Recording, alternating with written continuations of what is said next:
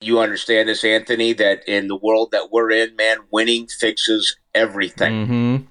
And they haven't won, and they've let some games get away. So, you know, as far as the fans, I mean, anything that you could possibly expect is coming from them. But, you know, the team morale and the vibe and the juice, and, you know, I really noticed that on the sideline this week that you know, no one's ever going to question effort because the tape doesn't lie. And in this week, you're always playing for your future, whether it's a non guaranteed contract that you're playing with right now and it's to get a new contract in a year or if you go to a different team. So you're never going to question effort, but there's ways that you can find if the team is really giving it their all, you know, the juice on the sideline, the body language, things along those lines. And in my opinion, it was all real good. It, it was positive despite the fact that this team has been losing games. And, you know, with the Urban Meyer situation, it could have been a huge distraction. It could have affected them negatively. Now, they still lost the game. So the end result is that they didn't get it done. But I'm one of those who believes that, you know, despite everything that happened last week, that was not a major play and the reason why they didn't win it.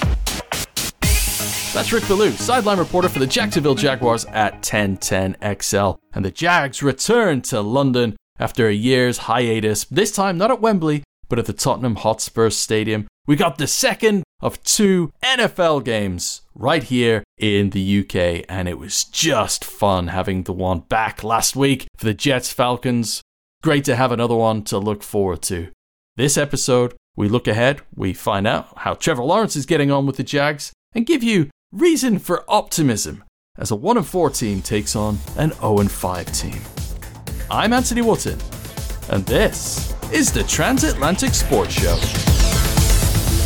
Hey, Rick. Anthony, how are you? Good, good. Excited. We finally got it. Jags week, heading back to London this week, man. Yeah, it's a big week. Uh, looking forward to the matchup. Um, you know, Jacksonville it's been an interesting year. I don't, I don't think they're as bad as the record would indicate. It, it feels like each and every week there there's an opportunity, and I, I really thought up until you know the second half in last week's game they, they were getting better week to week. They they did make some mistakes in that second half uh, here against Tennessee, and uh, hopefully they can silence everyone and, and pick up that W over there coming up this Sunday against Miami. It's building up to it quite nicely, Rick. You know, we had just last week, I don't know if you saw any of the highlights from the Jets and the Falcons. Of course, everybody been waiting for Kyle Pitts to do his thing, get his touchdown. He did it. And I said after the game, it could build up nicely for the Jags to finally get that win and do it at the Tottenham Hotspur Stadium. Yes, absolutely. Pitts, uh, of course, played right down the road here at the University of Florida and been waiting for his breakout game. And uh, we actually had that on at the stadium as we were getting ready for uh, kickoff between the Jags and the Titans. So I, I, did have an opportunity to to watch that game, and it looked like it was a good atmosphere. And um, hopefully the Jags come out there and again uh, find a way to snap this ugly twenty game losing streak. Yeah, great atmosphere, and really looking forward to getting that Jags home field advantage. It's going to be a bit weird because it's the Jags home from home, but it's not quite their home from home because normally they're coming over to Wembley. They've got to sort out, I guess, whatever deal they need to sort out with Wembley Stadium. So they're at the Tottenham Hotspur Stadium this year, but you just hope because it did miss it last week in that Jets Falcons game. You know, when it gets to third down, you you want that home buzz and I think, I mean, correct me if I'm wrong, but I think over the years we've had more and more of that home Jags feel. They really do. They were beginning to feel like London's team, weren't they? Yeah, you know, it's interesting that I go back about seven or eight years ago, the first time I, I came over there, and it felt a little bit more like a Super Bowl where, you know, all 32 teams were being represented. But I've noticed you know, year after year after year, it has really increased in favor of the Jacksonville Jaguars. And boy, this year on the road, they've been fantastic. I mean, at Houston, at Cincinnati, uh, great crowds. The Jags really traveling. So I would expect that that would be the case uh, as well this weekend. Uh, plenty of Jag fans uh, fired up for this game, and uh, yeah, hopefully they'll be real out there on third down. Yeah, I feel like the real turning point for the Jags was that first win actually at Wembley, which was against the Bills, wasn't it? 2015. It was a exciting end to that game in particular. And then, yeah, the momentum built from there. the year after, we had the matchup against the Colts. But that turning point, that touchdown right at the death against the Bills, 2015, you kind of felt that's it. They've got it. Yeah, I was there, and it was a great day. And um, yes, it's uh, you know certainly well represented, and um, you know I can't think of a better place to uh, to get this thing rolling again. Uh, you know, before the bye, you can win this game, then then take off for an extra week, and then you get another long trip. You got to head the other way and and go to Seattle uh, in a couple of weeks. So you know, there's a lot of importance to this game. You you, you want to be able to get on the, the right side and, and win a contest before the bye. I, I think it will really affect this team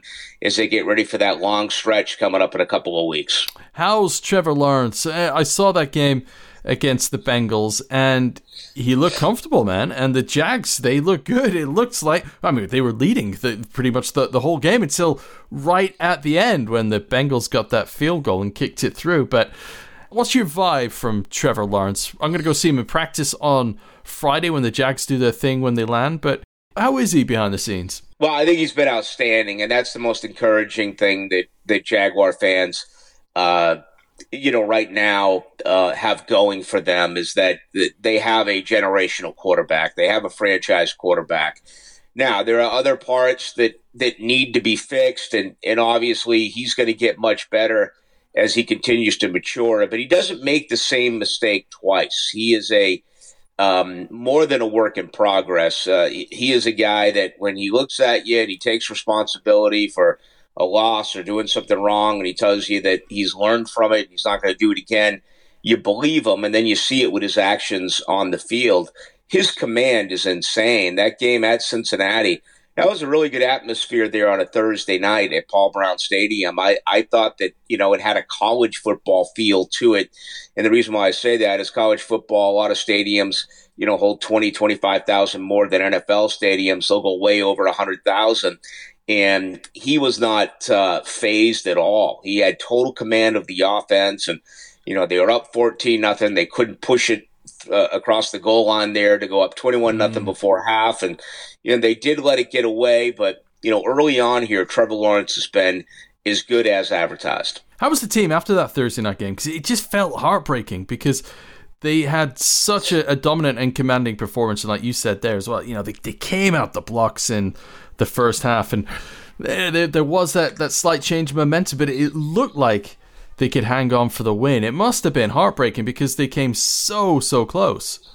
Yeah, it was it was a tough one to uh, tough pill to swallow, no doubt. Uh, they let that one get away, and um, you know, there's been some veterans around here. I can think of Myles Jack at the end of the game, Cam Robinson at the end of the game. Those are the two that that really stood out for me when I was watching you know, right there on the sideline. That those were two players that that really, um, you know, took the loss in, in, a very difficult manner. And you know, they've been through all of this, and they've seen uh, some good times, and then obviously they've they've seen this serious, uh, you know, everything that's gone wrong with a 20 game losing streak. So that was a tough one for them, um, no doubt. But you know that that's another example of this team getting better, and they they were doing a lot of uh, of good things. Just unfortunately for them, they ended up on the wrong side of it. Marvin Jones, he was a revelation for my fantasy team the first few weeks. He's kind of gone off the boil from a fantasy points perspective, but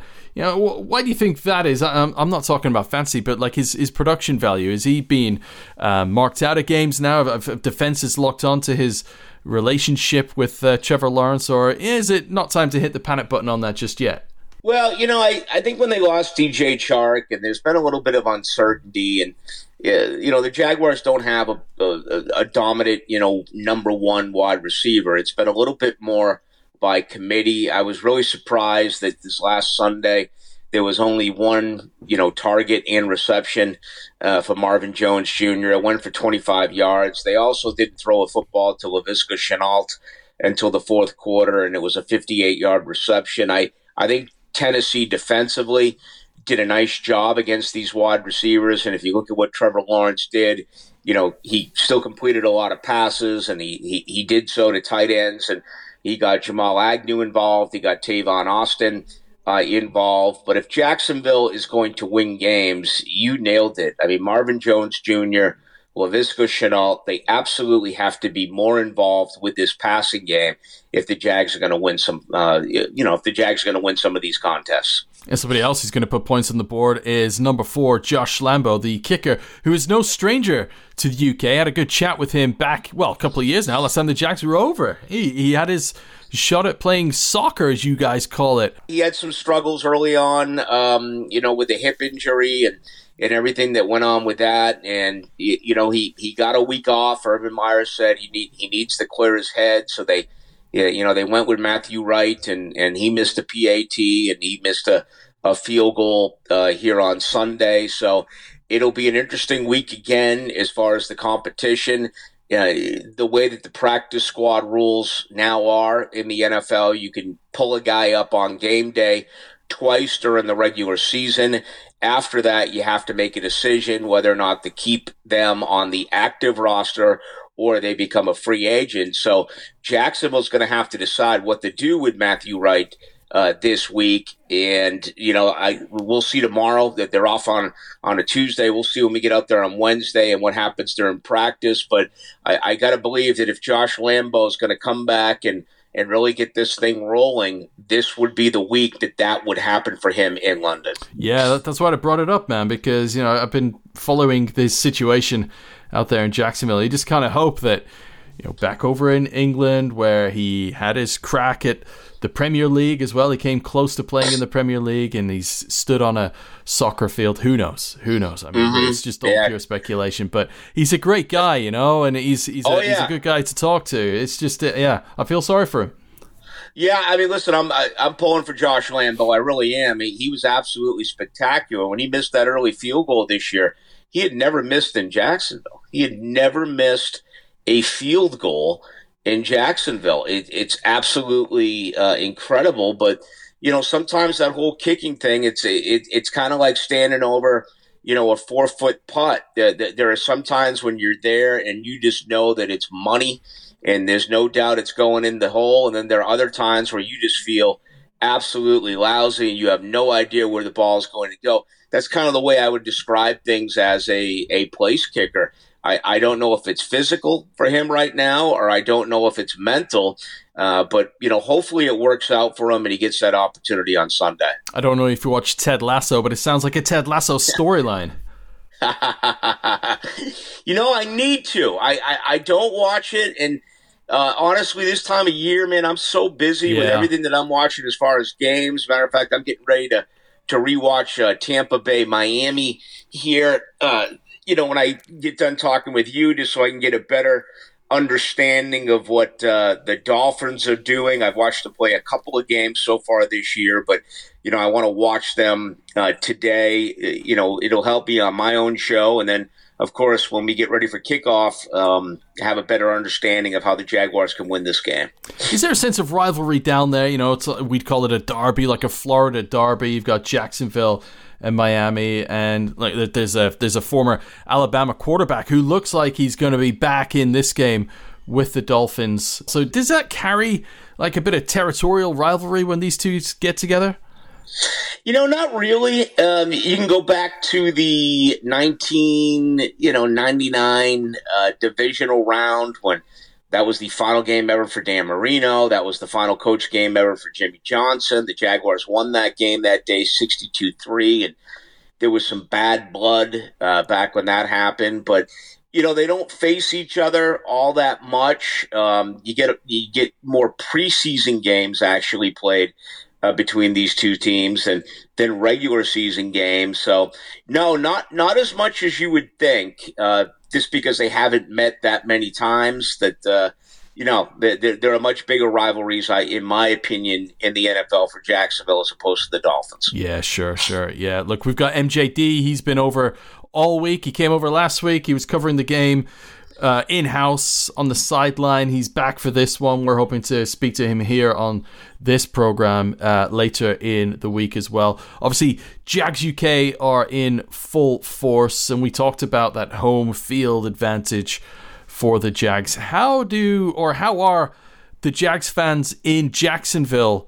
this week. You know, here comes their team. They're flying out on Friday, maybe Thursday into Friday for you guys, but it's well one of nine home games, so they still got eight home games this year, but they've lost a home game.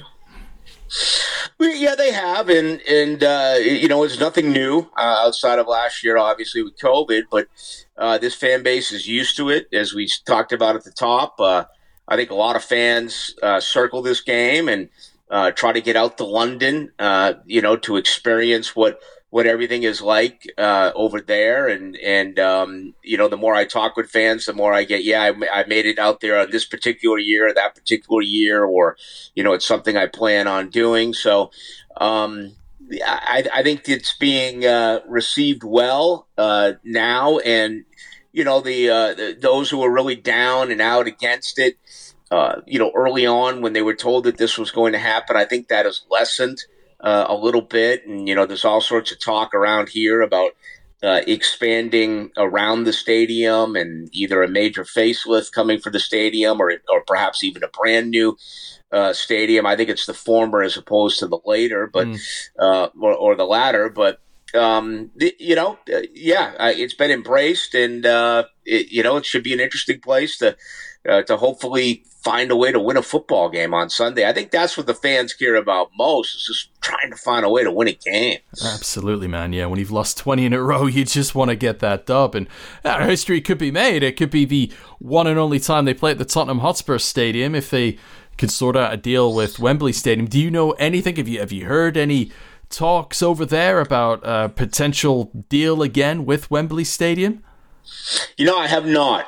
I, I haven't, uh, to be 100% honest with you. I mean, we all remember what happened a couple of years ago where it looked like Shad Khan had that agreement in with the stadium, and then I, I guess it went sideways, but I have not heard anything at all. I, I would expect them to, to continue to play at least, you know, one game a year over there, but as far as whether it's going to be at Wembley, I, I haven't heard anything there. Sure. Okay. Look, Urban Meyer was in a bit of hot water the other week, and we've seen this week Jon Gruden hand in his resignation. Now, Urban Meyer is, is, is nothing compared to what happened with uh, Jon Gruden, but how has he been perceived, Urban that is, by Jacksonville fans after those images that everybody listening to this podcast will have seen on their social media timelines? And how's the how's the, the mood and the atmosphere around the camp since those scenes a couple of weeks ago? Well, I think the mood and the atmosphere has been real good. I think it's been encouraging. Um, you know, I think the fans, uh, that's a mixed bag. Uh, I think losing that has something to, to do with that. I, uh, you understand this, Anthony, that in the world that we're in, man, winning fixes everything. Mm-hmm and they haven't won and they've let some games get away. So, you know, as far as the fans, I mean, anything that you could possibly expect is is coming from them. But you know, the the team morale and the and the and the vibe and the juice, and you know, I really noticed that on the sideline uh, this week that you know no one's ever going to question effort because the tape doesn't lie. And then this week, you're always playing for your future, whether it's a non guaranteed contract that you're playing with right now and it's to get a new contract in a year or if you go to a different team. So you're never going to question effort, but there's ways that you can find if the team is really giving it their all, you know, the juice on the sideline, the body language, things along those lines. And in my opinion, it was all real good. It, it was positive despite the fact that this team has been losing games. And, you know, with the Urban Meyer situation, it could have been a huge distraction. It, it, it, it, could have affected them negatively. Now, they still lost the game. So the end result is that they, they didn't get it done. But I'm one of those who believes that, you know, despite everything that happened last week, that was not a major uh, play and the reason why they didn't win it. So, Rick Ballou, sideline reporter from 1010XL in Jacksonville, you're all over the Jags. We got fans. Last week I speak to them, and if you listen to the special programs that I record from the venues, many of them were saying, "Oh, you know, we just love to see a game between two teams that aren't bomb teams. No disrespect to the Jags, but you know what I mean. We've got a one and four Miami Dolphins coming up against an 0 and 5 Jacksonville Jaguars. Give us something. Give us a reason to be excited about this. Yeah, I, I read something um, last week before the Atlanta New York game that it, there's never been a matchup in London uh, that has had two winning teams, and I I couldn't believe that. I was very surprised by it. But you know, that's that's the NFL. I mean, there there's such a fine line between winning and losing, and you know, it seems like most of these games come down to a play here, a play there, a break here, a break there. You know, a turnover as opposed to a takeaway, and uh, that's the league. And you know, there's still a ton of excitement, even when teams uh, are losing. Uh, I mean, look at Jacksonville; they're they're zero and five. It, they win Sunday you know, we saw the Colts lose the other night now, um, you know, in a game that frankly they should have had against Baltimore. So you, you win a game, they go into the bye, and we'll see what happens with Tennessee this weekend. But they could come out of the bye, you know, again with a record of one and five and be only two games out in the AFC South because it's a really down division. And you get on a little bit of a roll and start winning some games. I mean, there, there's no telling what, what the Jaguars could do. And you know that's why I think the first one is uh, is going to be the hardest one for this franchise to get. You know what? And a trip like this could just bring the whole team together, and if they go away with that dub, then it, yeah, like you say, and momentum in in any sport. That's key, you know. Just like you were talking about the psychology earlier about that four foot putt. If you can get momentum and start building momentum, whether it's uh, you know you're a tennis player or it's a team sport that you're involved in, then who knows? And it's a long old season, man. You know, you get this out the way. There's still 11 games to play. Right, and you know now this team is dealing with uh, you know trying to get healthy. Last week they lost a couple of offensive starters and DJ Chark and AJ Cann. Now we got to find out what's going on with Brandon Linder as the starting center. Very important with the rookie quarterback Lawrence there. Uh, he's got a knee. We'll have an official report on him uh, coming up real soon. And you know, defensively, Myles Jack went down with the with the lower back injury. So, uh, hey, every team deals with it. Miami's been ripped apart as well with injuries so far this year. But you know, when you're losing games and you start losing some of your really good players, that that's not the uh, the combination that you want. Absolutely not. Okay, well, let's get a, a quick prediction from you, Rick, before you go? Because unfortunately, you're not going to be coming over. That pint I have ready for you is going to have to wait for another year, man. Yeah, it is. It's uh, this will be the second consecutive year now that we're we're not coming over. Uh, you know, obviously COVID. Um, no one w- went over a year ago, and now you know we'll we're going to sit this one out.